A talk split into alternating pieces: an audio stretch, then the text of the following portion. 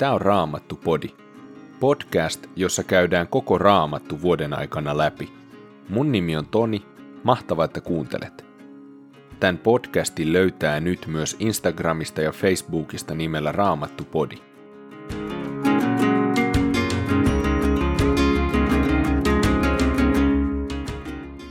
Tänään jatketaan Johanneksen evankeliumin lukemista ja aloitetaan kaksi uutta kirjaa, nimittäin neljäs Mooseksen kirja ja psalmien kirja. Neljännestä Mooseksen kirjasta luetaan ensimmäisestä luvusta jakeet 1-46,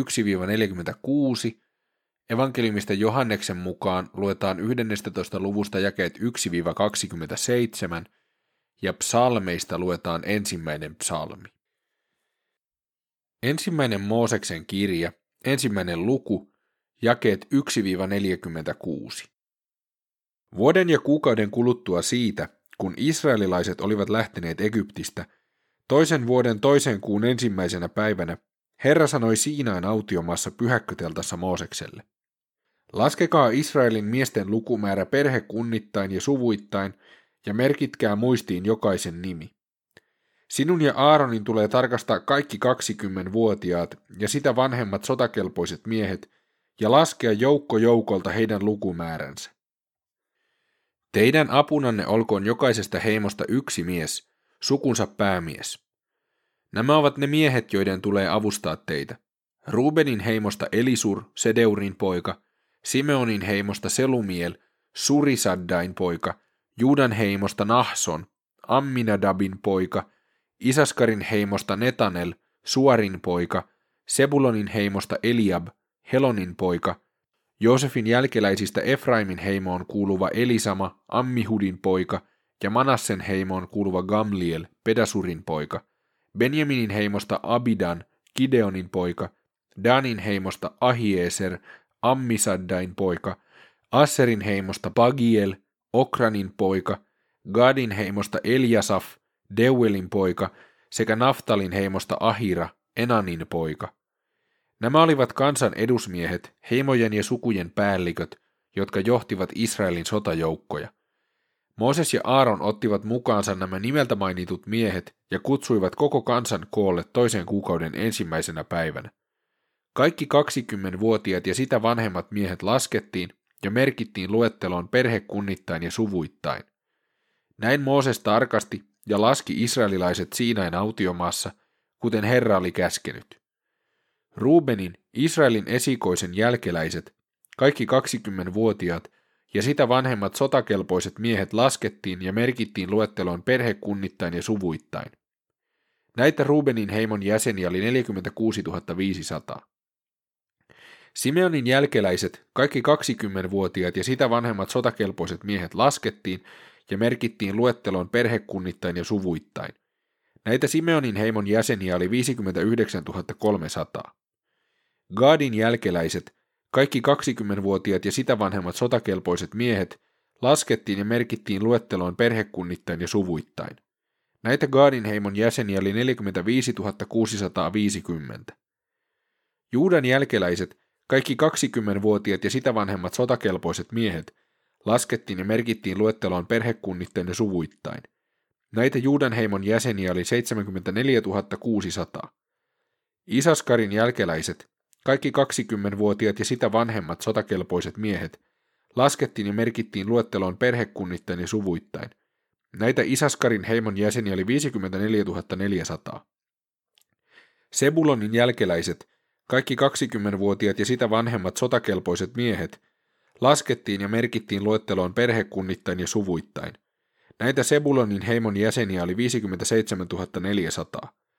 Joosefin pojan Efraimin jälkeläiset, kaikki 20-vuotiaat ja sitä vanhemmat sotakelpoiset miehet, laskettiin ja merkittiin luetteloon perhekunnittain ja suvuittain. Näitä Efraimin heimon jäseniä oli 40 500. Joosefin toisen pojan Manassen jälkeläiset, kaikki 20-vuotiaat ja sitä vanhemmat sotakelpoiset miehet, laskettiin ja merkittiin luetteloon perhekunnittain ja suvuittain. Näitä Manassen heimon jäseniä oli 32 200. Benjaminin jälkeläiset, kaikki 20-vuotiaat ja sitä vanhemmat sotakelpoiset miehet, laskettiin ja merkittiin luetteloon perhekunnittain ja suvuittain. Näitä Benjaminin heimon jäseniä oli 35 400. Danin jälkeläiset, kaikki 20-vuotiaat ja sitä vanhemmat sotakelpoiset miehet, laskettiin ja merkittiin luetteloon perhekunnittain ja suvuittain. Näitä Danin heimon jäseniä oli 62 700. Asserin jälkeläiset, kaikki 20-vuotiaat ja sitä vanhemmat sotakelpoiset miehet, laskettiin ja merkittiin luetteloon perhekunnittain ja suvuittain.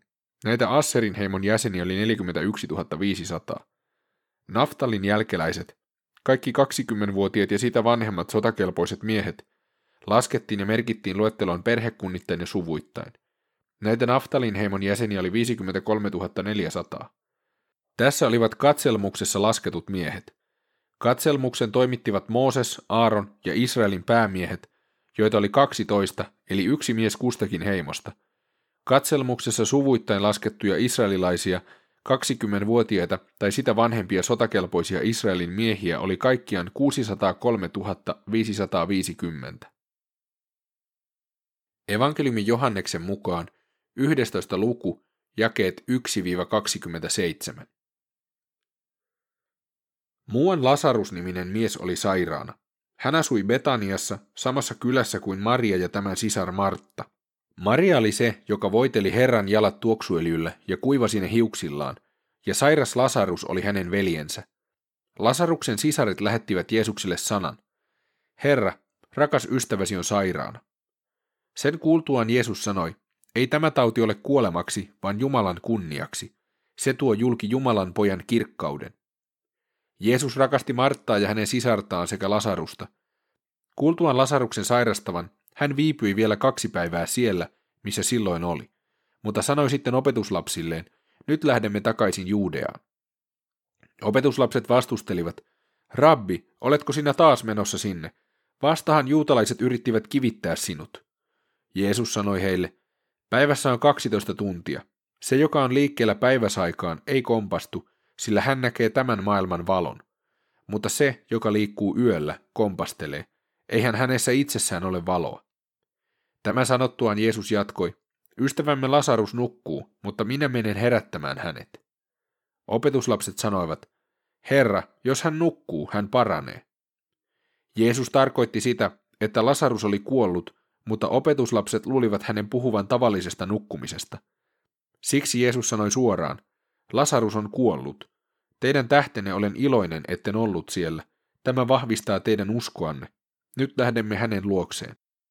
Silloin Tuomas, josta käytettiin myös nimeä Didymos, sanoi toisille opetuslapsille, mennään vain, kuollaan kaikki yhdessä.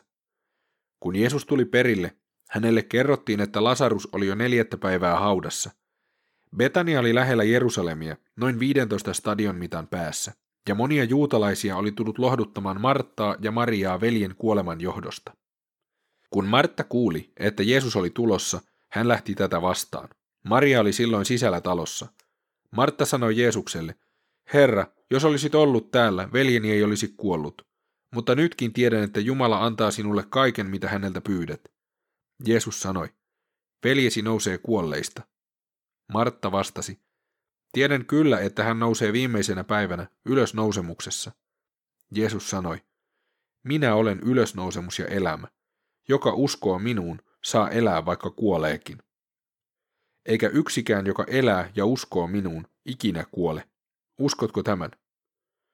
Uskon, Herra, Martta vastasi.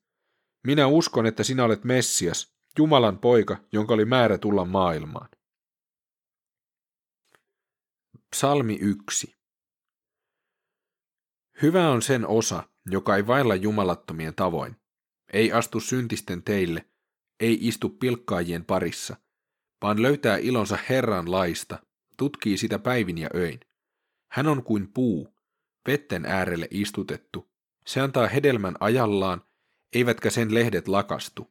Hän menestyy kaikissa toimissaan. Niin ei käy jumalattomien. Ne ovat kuin akanat, joita tuuli ajaa.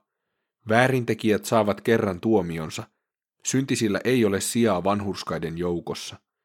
Herra ohjaa omiensa tietä, mutta jumalattomien tie päätyy tuhoon.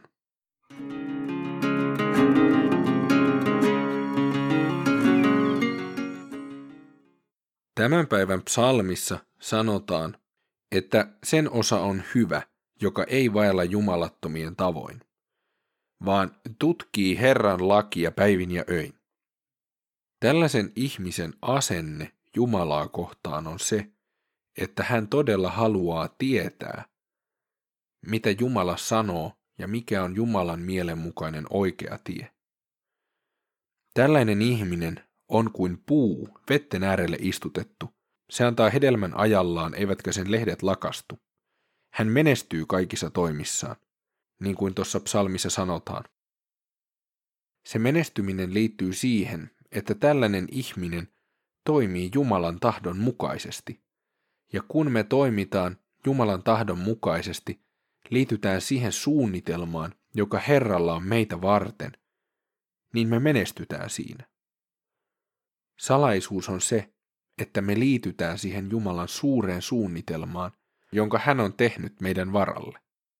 Samaan aikaan on kuitenkin myös niin, että Jumalan mittarit menestykselle ja onnistumiselle on ihan jotain muuta kuin tämän maailman mittarit ja se, mitä me yleensä ensimmäisenä menestyksellä ajatellaan.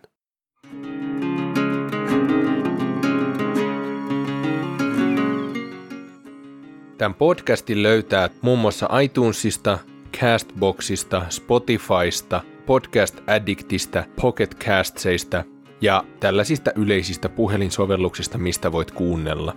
Kiva, että oot mukana Raamatun läpilukemisessa.